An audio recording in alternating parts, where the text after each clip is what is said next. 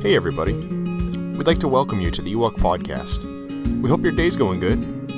This is the official podcast of the East Wilton Union Church located in Wilton, Maine. And today we're going to hear a message from Robbie Locke, our senior pastor. We hope that it's a blessing to your life and that God uses it to help you walk closer with Him. And our prayer is that you would grow closer to Him in truth and in love. Well, without further ado, here's Pastor Robbie. This week, as I was studying the scriptures, and I've been doing a lot of reading, uh, and even last night, uh, I don't know if any of you are familiar with J.I. Packer, a wonderful man of God who has written a book that's become pretty famous called Knowing God. Some of you may have heard of it. He wrote it back in the 70s.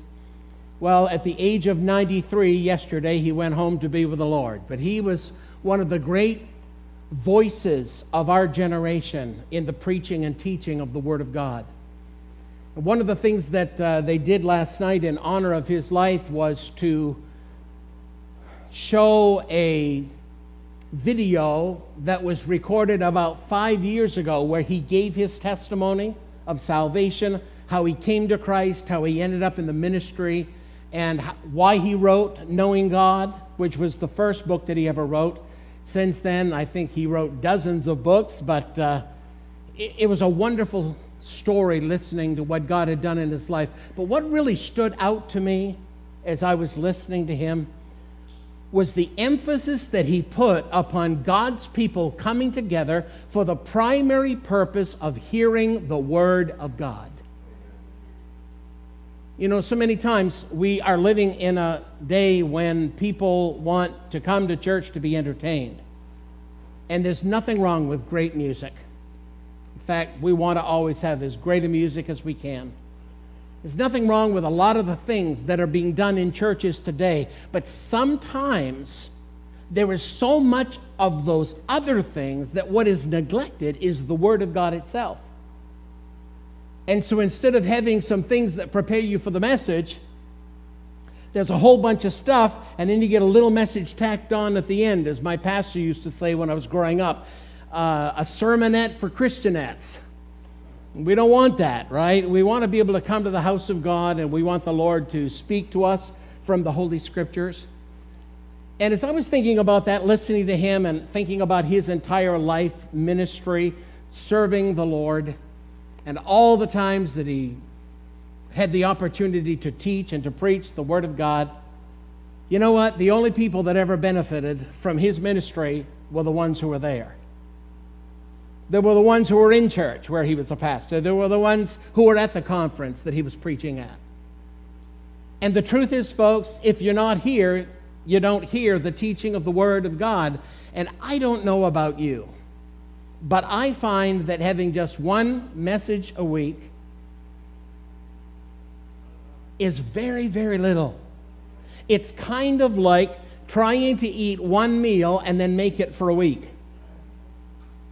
I don't know what your belly does, but mine does something different. You know, a few hours, it doesn't take too long, it starts grumbling, talking to me. You know, there's a sense in which, spiritually speaking, when you and I are not getting enough of the Word of God, our, our spiritual stomach ought to start growling.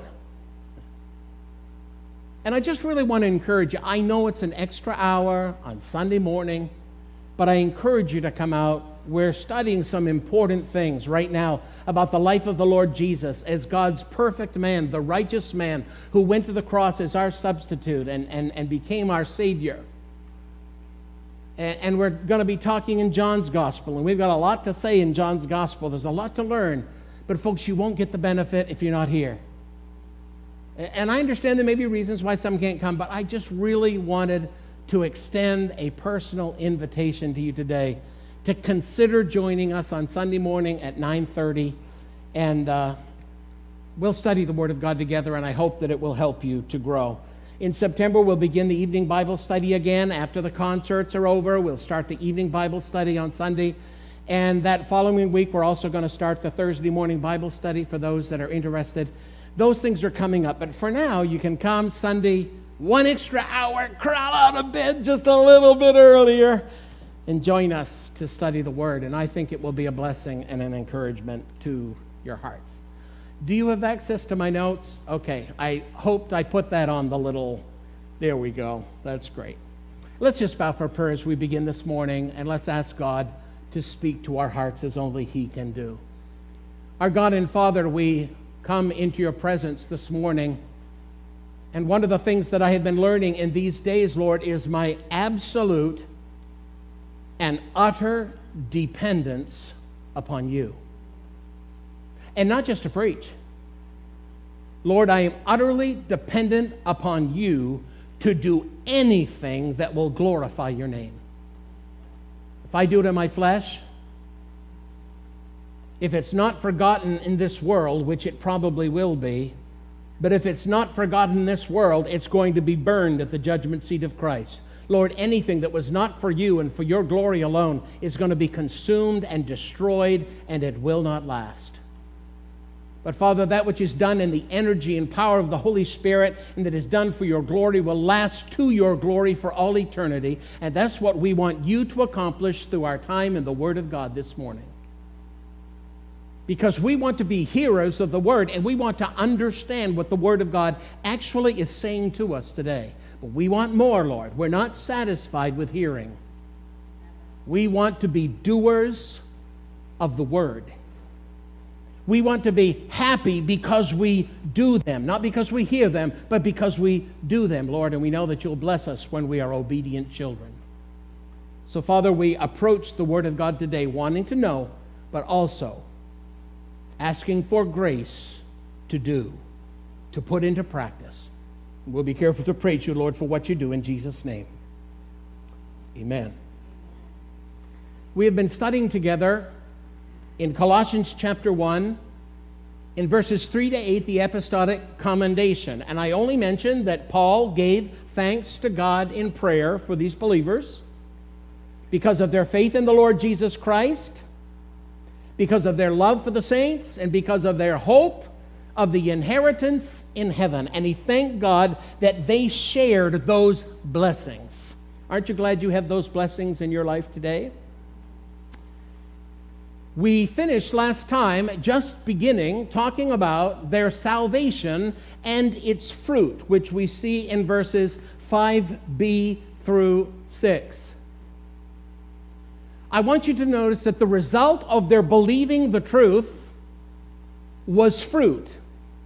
Notice it says here, bringing forth fruit as it is also among you. I put in my notes here we are, you and I are the fruit of the gospel. One day someone shared the truth with us, we believed. Praise God, that's true. Mine was October the 28th, 1968. Reading in one of the books that I was reading this week, the author, Philip Yancey, said there is a spot in a building back in the church that I grew up in that is very sacred to me because he said that's the place where I knelt down with someone and I prayed to receive Christ as my Savior. And as I was reading those words, I was thinking about that day in 1968 when I received Jesus. It was in the nursery of our local church. Every other room on the Sunday school floor, they had boys being led to Christ in every one of those rooms that night. And there were like six rooms.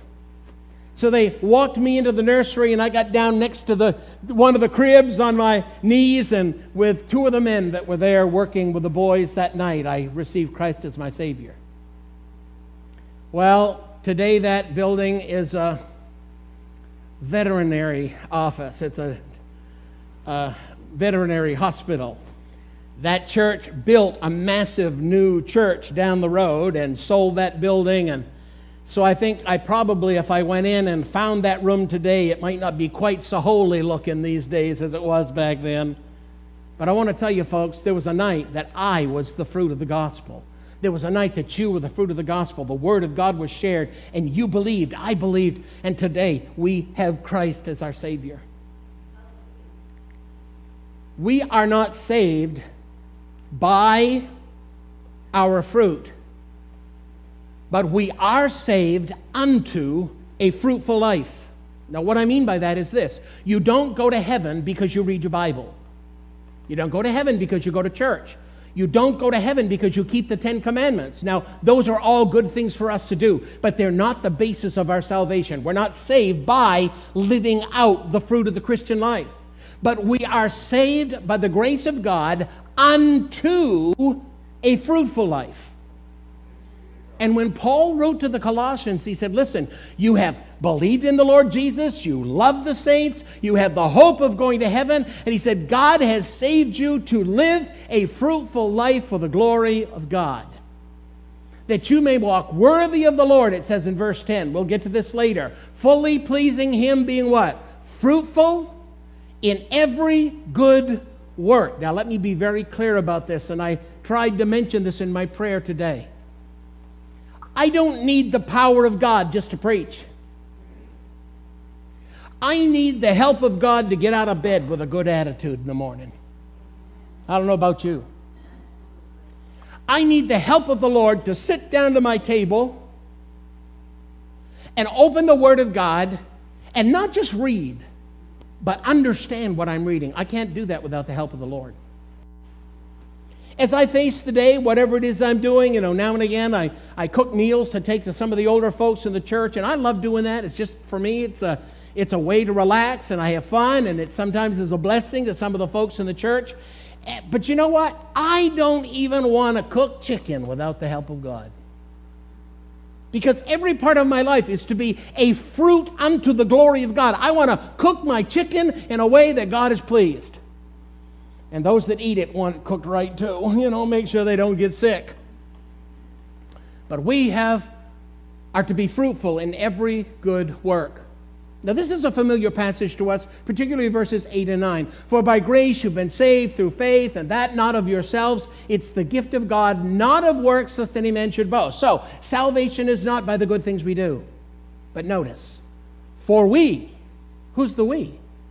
The we are those who have been saved by grace through faith apart from works, but we are his workmanship. That means God did a work in us the day he saved us. It's called regeneration. He brought us to life in Christ. Notice, he created us in Christ Jesus. If any man is in, is in Christ, he's a what? He's a new, new, new creation, he's a new creature. All things are passed away. Behold, all things are become new. But notice, created in Christ Jesus for what purpose? To go to heaven someday.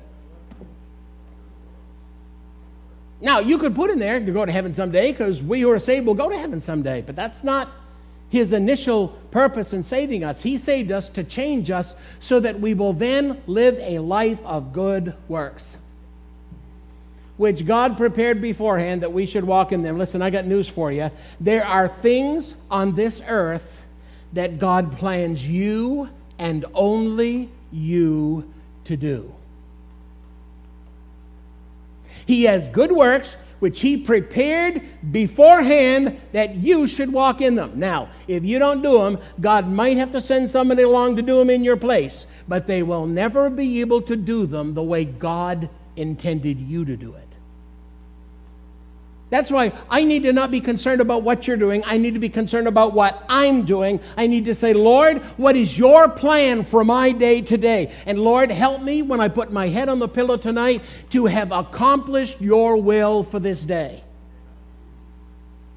So we've been saved, we've been recreated, we've been regenerated for the purpose of good works. Now, probably one of the more familiar chapters in the New Testament is John chapter 15, where Jesus talks about the vine and the branches. You remember that passage. And I'm not going to go into great detail in that passage. I just want to mention a few things there quickly. John 15, 4, the key to producing spiritual fruit is abiding in Christ. To abide in means to remain in Christ. Now, he's not suggesting that it's possible once you're in Christ to get out of Christ. He's not talking about losing your salvation here. What he's saying is, once you are in Christ, what you want to do is to make your whole life about Christ. And how do you do that? There's only one way we do that, and that is by filling our minds and our hearts with His precious Word. At one point in this chapter, Jesus says, You and me, and I in you, and the Word in you. Now, verse 4 says, Abide in me, and I in you, as the branch cannot bear fruit of itself unless it abides in the vine neither can you unless you abide in me.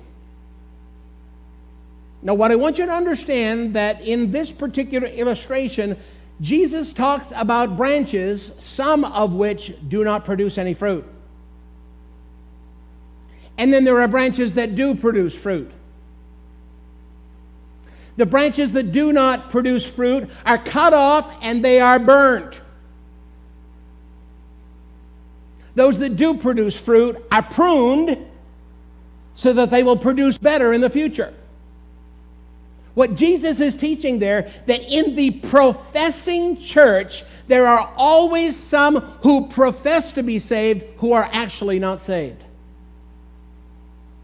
and the evidence as to whether they're truly saved or not is that they will have fruit in their lives. And if there's no fruit, they're not saved no matter how many times they pray the prayer, no matter how many times they say they're a Christian.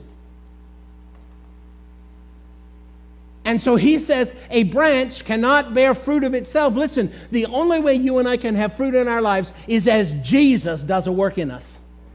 And so we stay close to him so that that might be the case. Now, notice with me, and, and again, we're not looking at the passages in detail, but in verse 2, it talks about the branch that bears fruit.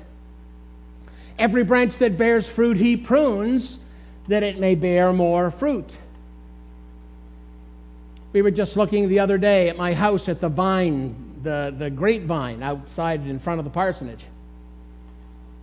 Two years ago, someone, and it wasn't me, but somebody pruned that vine. That year we'd gotten some grapes. We hadn't gotten a tremendous amount, but I tell you what, they pruned it. And then next year, last year, we had such an abundance of grapes, I can't even begin to tell you. We had five different people come a couple of times and fill bags full, and a whole bunch of them still went bad. I went out looking this week at that, and they are loaded this year.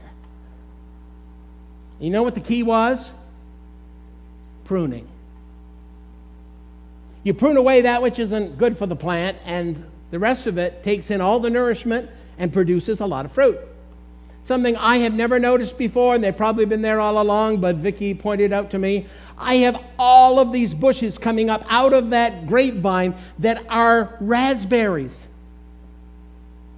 And they are packed, they're loaded with raspberries this year. So I got a few of them the other day and I put them in my mixed fruit that I have and I'm going to harvest the rest and no you can't have any of them. I'm going to I'm going to harvest them all and put them in the freezer. You're all welcome to grapes because I don't use them. So if you want grapes, you come on. I'll tell you when they're ready. No, but here's the point. A branch that is a true branch, that is a true believer, will produce fruit. If there's no fruit, you're not real. But notice in verse 2, he says, Every branch that bears fruit, that's step one, you bear fruit, he prunes that it may bear what? More fruit. You know what? God's never satisfied with a little. How many of you plant something and say, Boy, I hope only a teeny bit grows? You plant something, you want it to be the biggest and the best and bear the most fruit possible, right? Guess what? God wants more fruit. He'll never be satisfied with what you produce. He wants you to do more. Why? The more you do, the more He's glorified. But God's not even satisfied then. In verse 5, He says this I am the vine, you are the branches. He abides in me, and I in Him bears what? Not just more food. He says, I want much fruit. For without me, you can do nothing. He says, Oh, but with me, what? Nothing shall be impossible. And then lastly, in verse 8, he says, By this my Father is glorified. Do you want to glorify God? Do you want to glorify God? He says, Listen, if you want to glorify God, he says, This glorifies him that you bear what? Much fruit, so you will be my disciples. A follower of Jesus bears fruit in his life. So the question is are you bearing fruit in your life today? You say, well, what exactly do you mean? What kind of fruit am I to bear? Well, there's several kinds of fruit in the Bible. First of all, there's the fruit of the Spirit. And if I can summarize that, it is Christ like character qualities. Christ like character qualities. Galatians 5 22 and 23. But the fruit of the Spirit is. Notice it's singular, the fruit. It doesn't say the fruits are. What he's saying is just like if you have a bunch of grapes, there's a whole bunch of them, but you don't say, of a bunch of grapes, you don't say, uh, uh, or you don't look at a grape and say, those are grapes. There's a whole bunch of them. Here he says, the fruit, singular of the Spirit, it's a cluster of many qualities, and all together it's the fruit of the Spirit. Listen, God doesn't want you just to have love.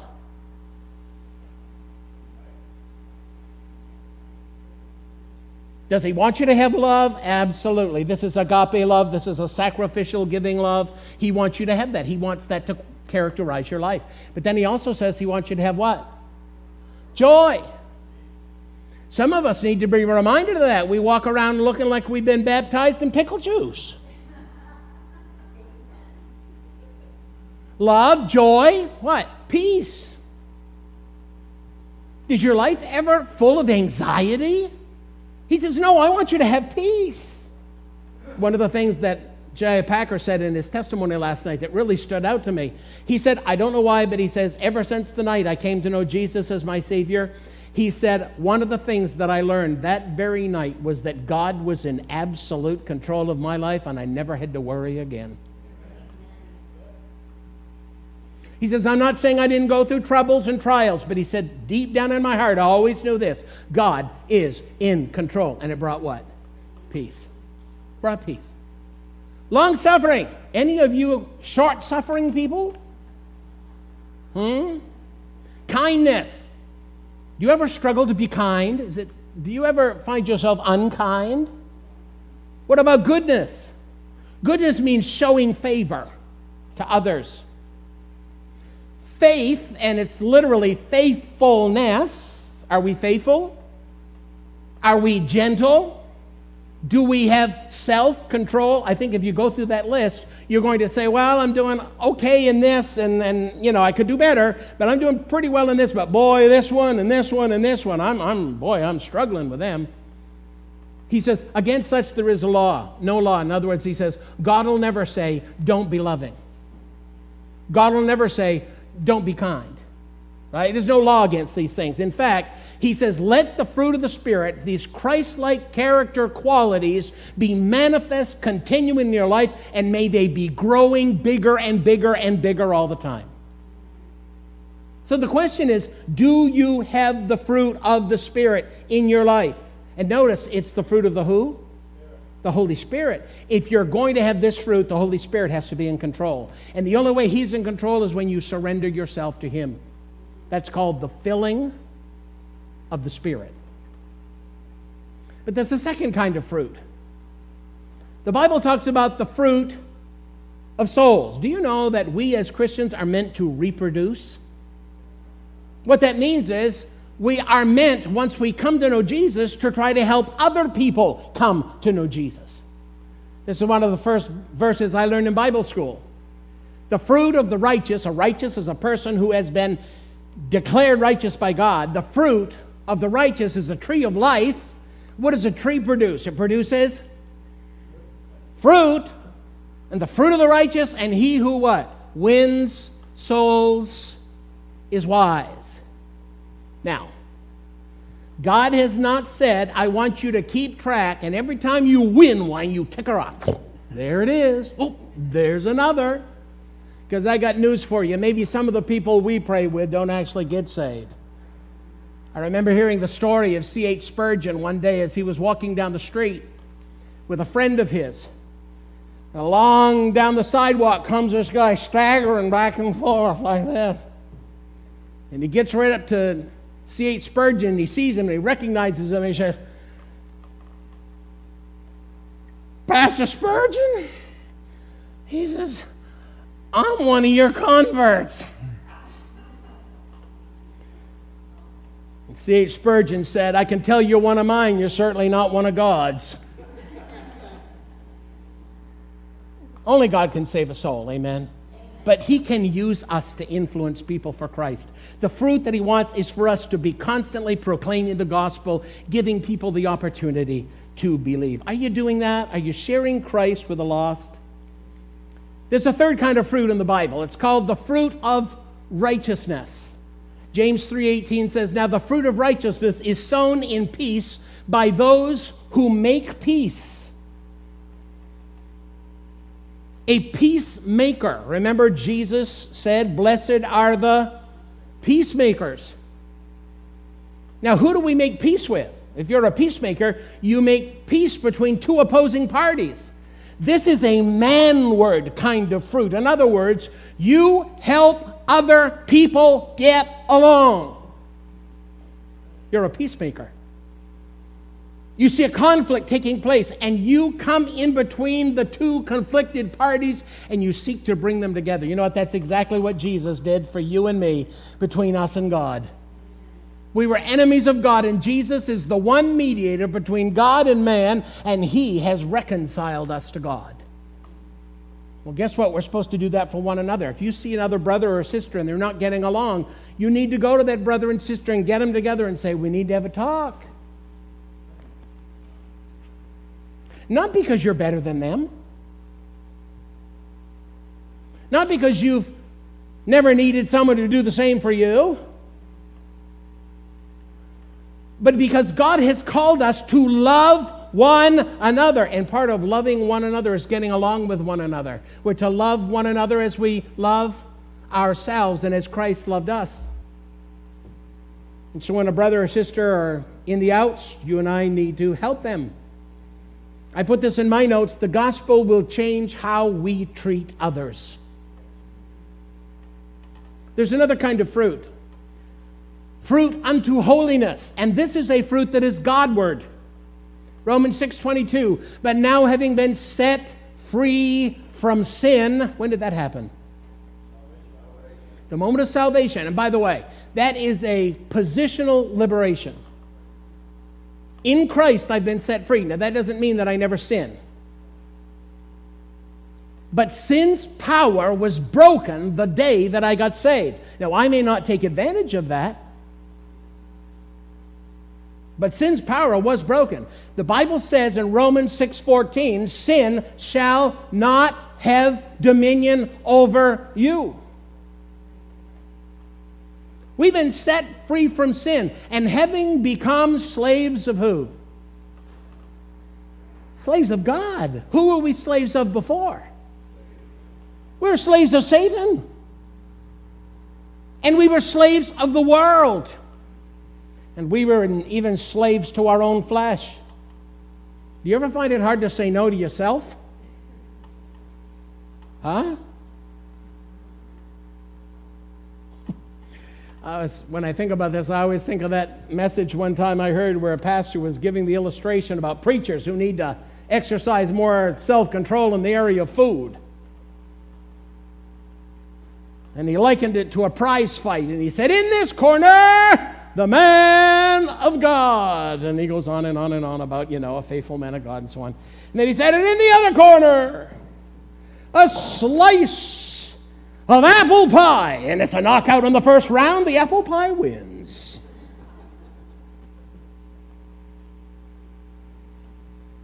What I want you to understand, folks, is we can overcome in the power of the Holy Spirit. We're slaves of God. We belong to Him. And He says, You have your fruit to what? To holiness. The only reason you and I can be holy today, and that word means what? Not holier than thou. Holy means set apart from sin to God. So everything that I do today, I want to do for God. I want to do for His glory. I want to make sure that the way I talk to you today, I won't regret something that I said. I want to make sure that when I go home today, I won't regret the way that I treated somebody. I want to go home and have acted in such a way that I won't regret the message that I preached, that in somehow I failed to communicate the truth of God. Why? Because this all has to do with my relationship with God. Yes, I need to get along with people, but folks, I need to have the fruit of holiness in my life to be set apart completely to God, 1,000%.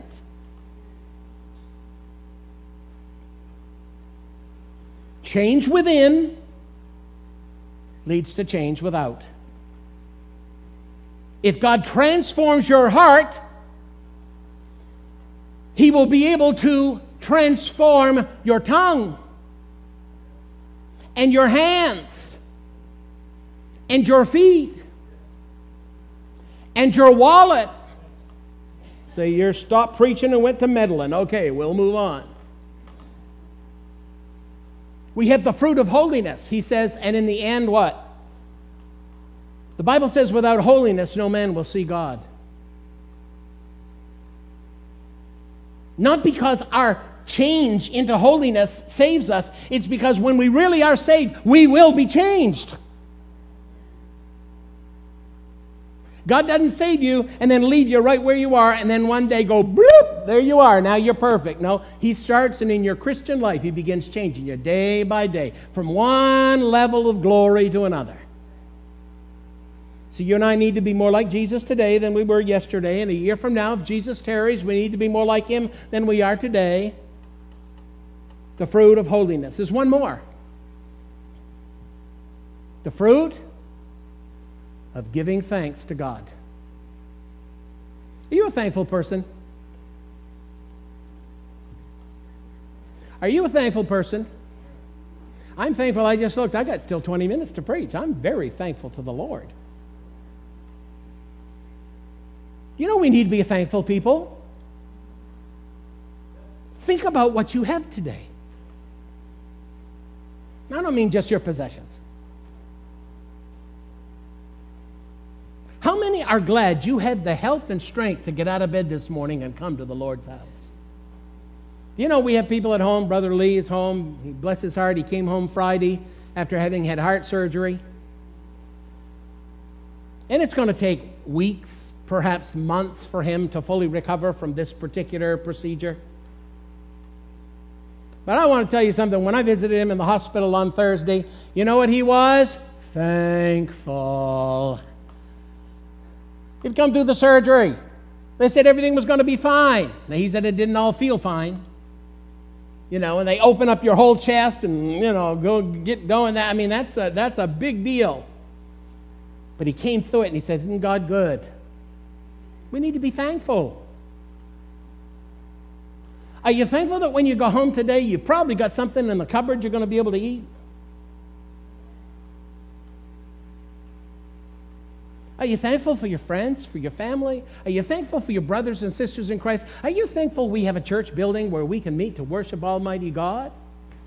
Are you thankful that despite the virus, the devil hasn't closed us down here?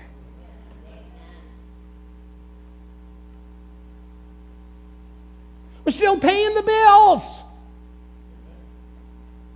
Why? Because God has used you to be faithful during this time. But you couldn't have given it if you hadn't received it. Now, where did you get it from? I worked hard at my job. I earned every penny. My dad used to say that before he came to know the Lord. Says, Everything I got, I did by working hard. That's how I got it. And I said, Daddy, what if God decided your heart wasn't going to work today? How hard would you get working today?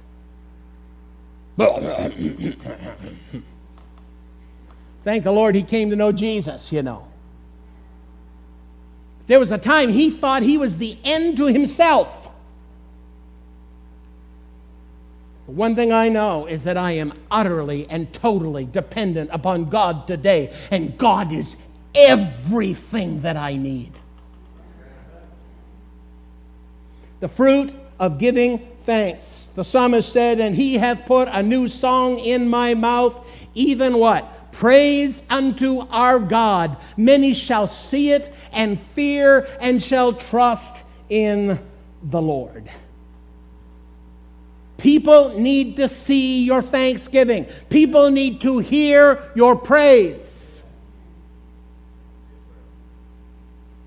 They may not be thanking God for their blessings, but when you thank God for your blessings, it is a reminder to them that there is a God to whom they must give an account one day.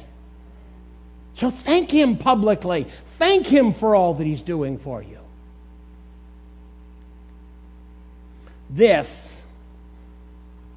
is an amazing verse. Wow. Wherefore, my brethren, ye also are become dead to the law by the body of Christ, that ye should be what? What's the next word? Married to another. Now, who do we get married to? To him who is raised from the dead. We are married to Christ. Now, what happens when someone gets married?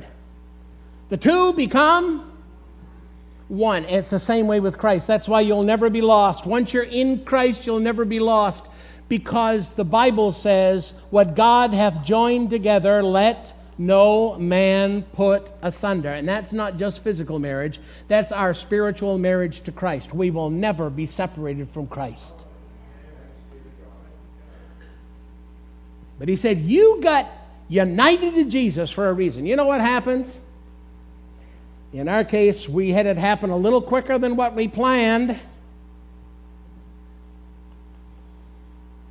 We got married, and 10 months later, our son was born. And he was two and a half weeks overdue. So imagine how quick she was expecting. We had our first anniversary. Woohoo! Our little boy. You know what happens? When, generally speaking, and it may not happen in the first year, like in our case, but usually a man and a woman get together, become one flesh, and guess what? They reproduce. You know what the reproduction is that comes out of being married to Christ?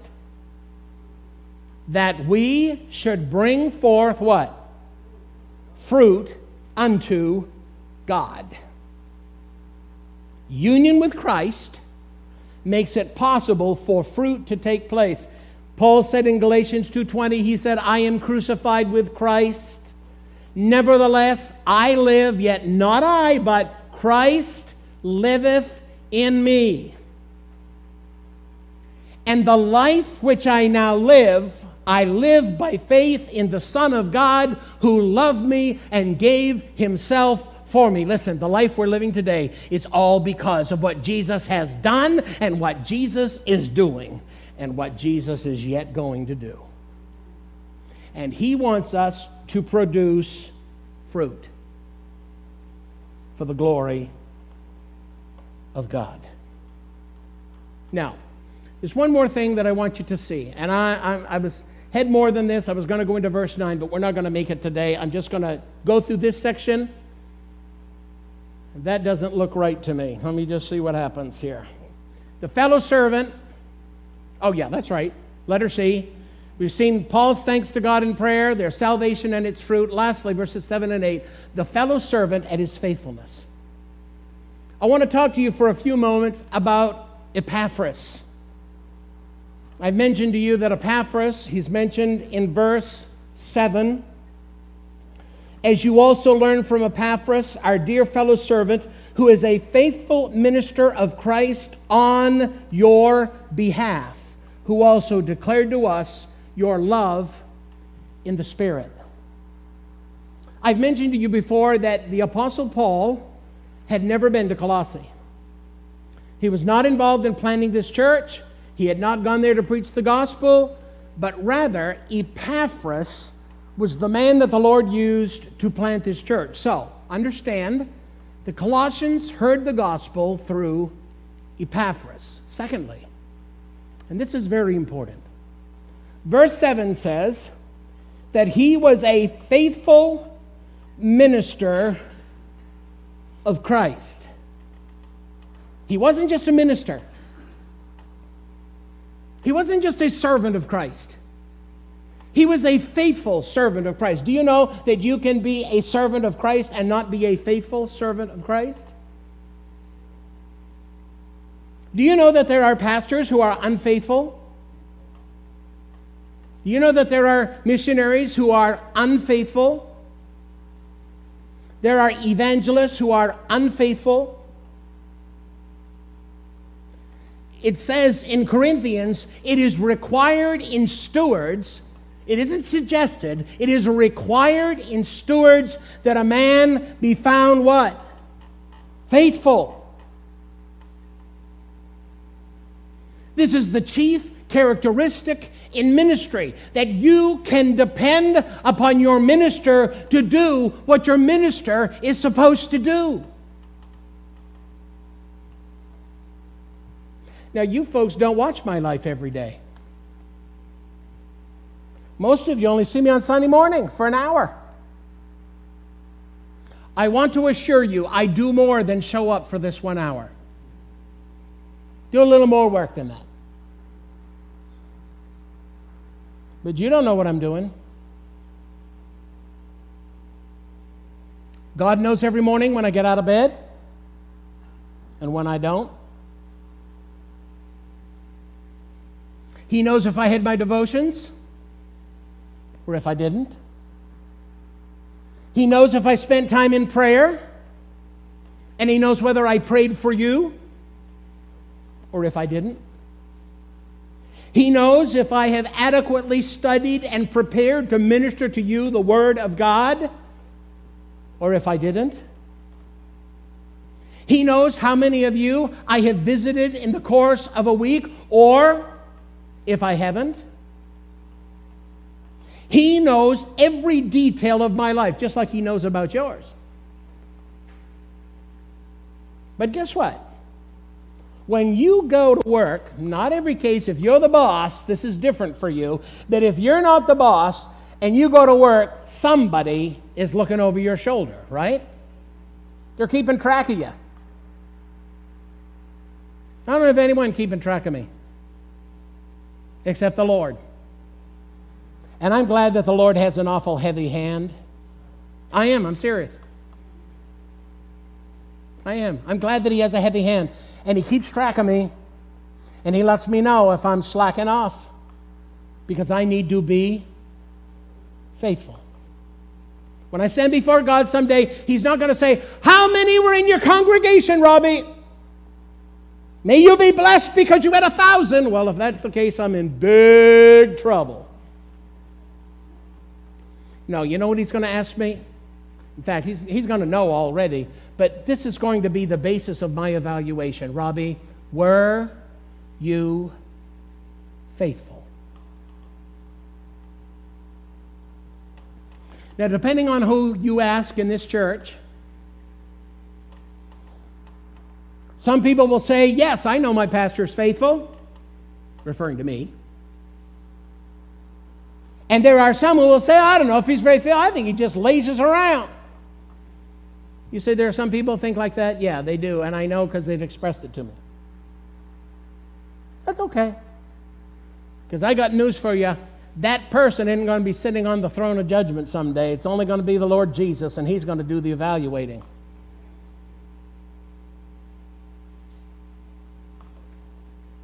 But I'd better be faithful. Because that is what God expects of me. And Paul recognized in Epaphras a man who had been called of God, commissioned by the Lord, gifted by God, and was using his ministry faithfully to bring the Colossians to personal faith in Jesus Christ. Now, we also learn here that Epaphras was a fellow servant of the Apostle Paul. We see that in verse 7 as well. He said, he calls him our dear fellow servant. What I like about this is that Paul was fully prepared to acknowledge the existence of other servants of God. Ministry was not all about him and his reputation and what people thought of him. He realized that he was a part of a team of men throughout the world who are being used of God to build the church. Now, he uses us all in that process, but he has leadership. The fourth thing I want you to notice that Epaphras kept Paul up to date on the work in Colossae. It says, He declared unto us your love. You know, it's, it's great to get a word of encouragement now and again, isn't it? Yeah, it is. Now, I don't know who did it. I have no idea. I came in this morning and there was a little envelope up on the pulpit here. And I opened it up and it was just a note from somebody from the church, and I don't recognize the handwriting. But they wrote a little note and they just thanked me for my faithfulness in ministering as pastor of the church and ministering the word. Well, that doesn't happen every Sunday. You can put yours up next week, you know. No, I mean, I, I don't have an expectation that's going to happen. But I want to tell you something. When I came in and I saw that, I read that little note, I said, Thank you, Lord. At least, I, you know, hopefully I've been a blessing to that, that person. And if so, Lord, you get the glory. And, but that was, that was an encouragement. And Paul writes, I mean, uh, Epaphras writes to Paul or, or contacts him. He actually visits him. And he says, Paul, they've never met you, but you know what? They already love you in the Lord. You're already loved in our church, and they can't wait for you to get there.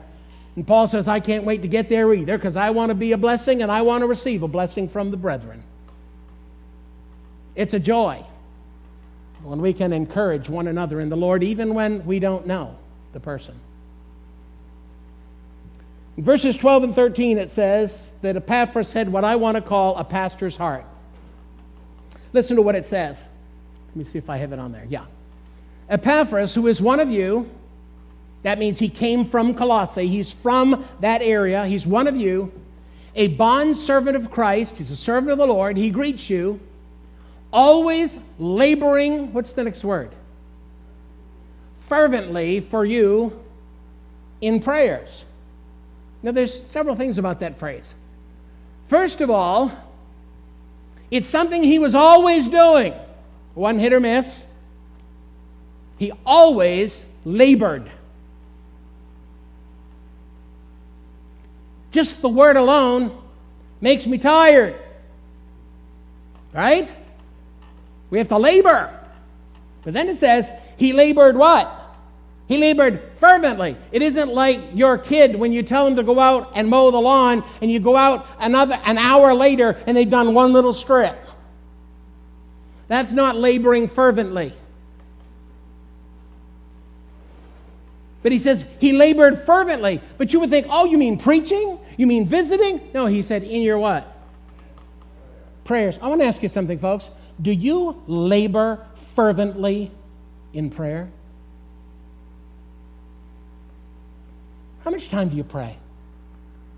Now, you're not spiritual because, oh, I got through, I, it takes me, and some people say, oh, I, I need at least two hours to get through my prayer list every day. Well, if so, good, but you don't have to brag about it, right? But here's my point I wonder if we added up the minutes in the course of a week. And guess what? God does. There's nothing you do He doesn't write down. How much time in the last seven days would you have spent actually talking to God, not talking about praying, not sharing prayer requests. How much did you time did you spend actually praying? And did you pray for your brethren? How much did you pray this week for the other people who attend this church? And I don't mean, Lord, bless our church family. Whew, that's done. Because I have a feeling that every one of us has different needs. We all need blessing, but we all need a whole lot more. Listen, folks, it's never enough to say, Lord, bless so and so. Bless this. I mean, that's okay, but you know what? Be specific. Someone says, if you shoot at nothing, you'll hit it every time. When you go to God in prayer, listen, you know how you know you've gotten an answer to prayer? When you've prayed specifically and got a specific answer. Isn't that good? I mean, don't you like specific answers to prayer? Well, you have to pray specific. I think when we pray for Lee these days, we need to pray because he's in pain. We need to pray because healing needs to take place where he had this incision. We need to pray that his heart will continue to function properly now that they cut the thing open and pulled out a vein and then shut it back up again. We need to pray. There's lots of things we can pray specifically about him. We could go on and on and on praying for Brother Lee if we thought about it. And I'll bet you anything Lee would appreciate it. Do you have specific needs you wish people would pray about? Folks, listen. We need to pray for one another. He labored in prayer. I just put this down real quick.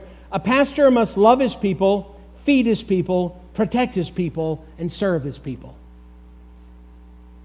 And if I'm not doing those things, I'm not being a faithful pastor. But Epaphras had a pastor's heart, real quick.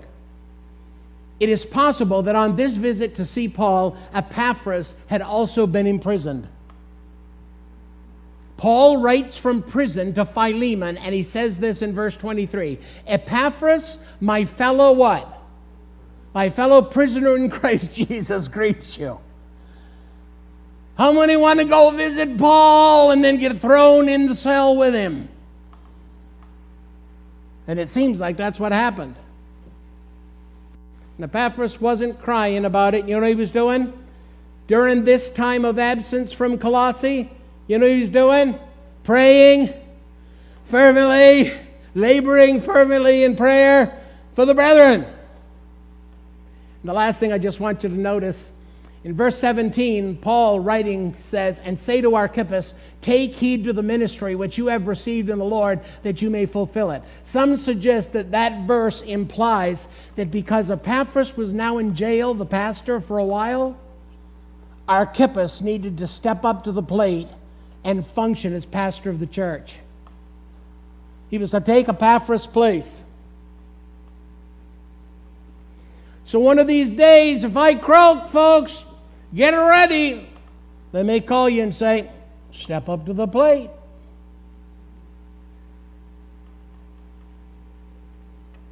We ought to be willing to serve, amen?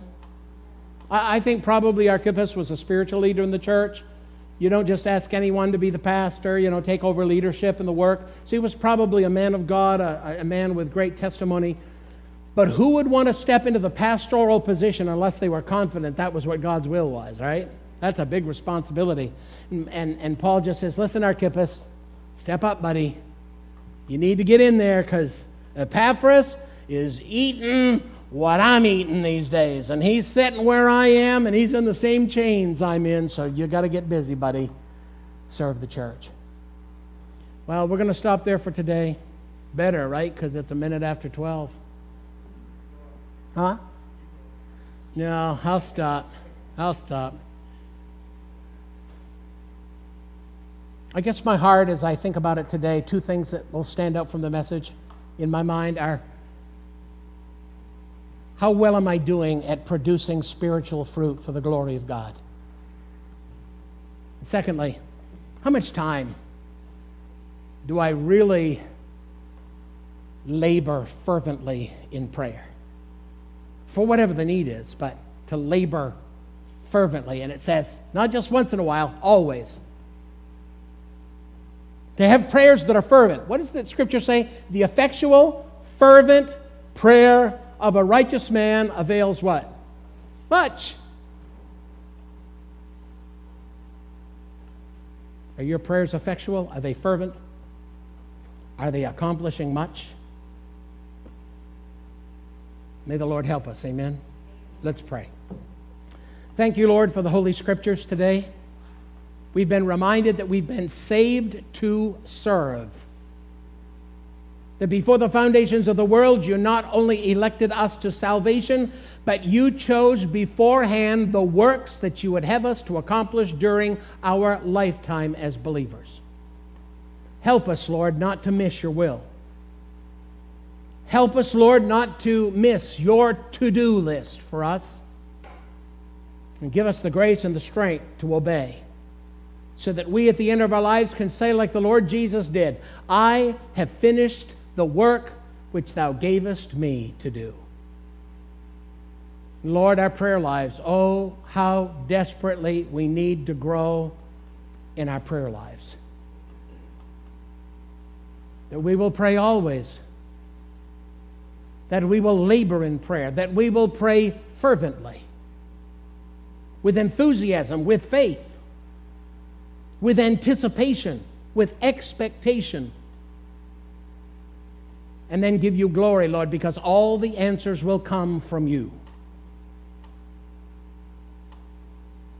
And we will praise you, offering the fruit of thanksgiving. Bless your word to our hearts, Lord. Dismiss us in Jesus' name. Amen. And this has been the Ewok Podcast with Pastor Robbie Locke. We hope it's been challenging and exuberating and uplifting in your life as it has mine. We hope it helps you walk closer with God and understand Him better and the truth He's laid out for us in His Word.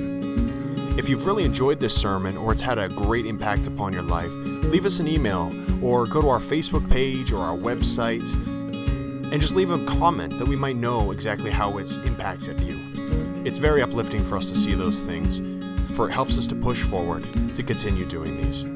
Well, that's all I got for time. Until next week, God bless.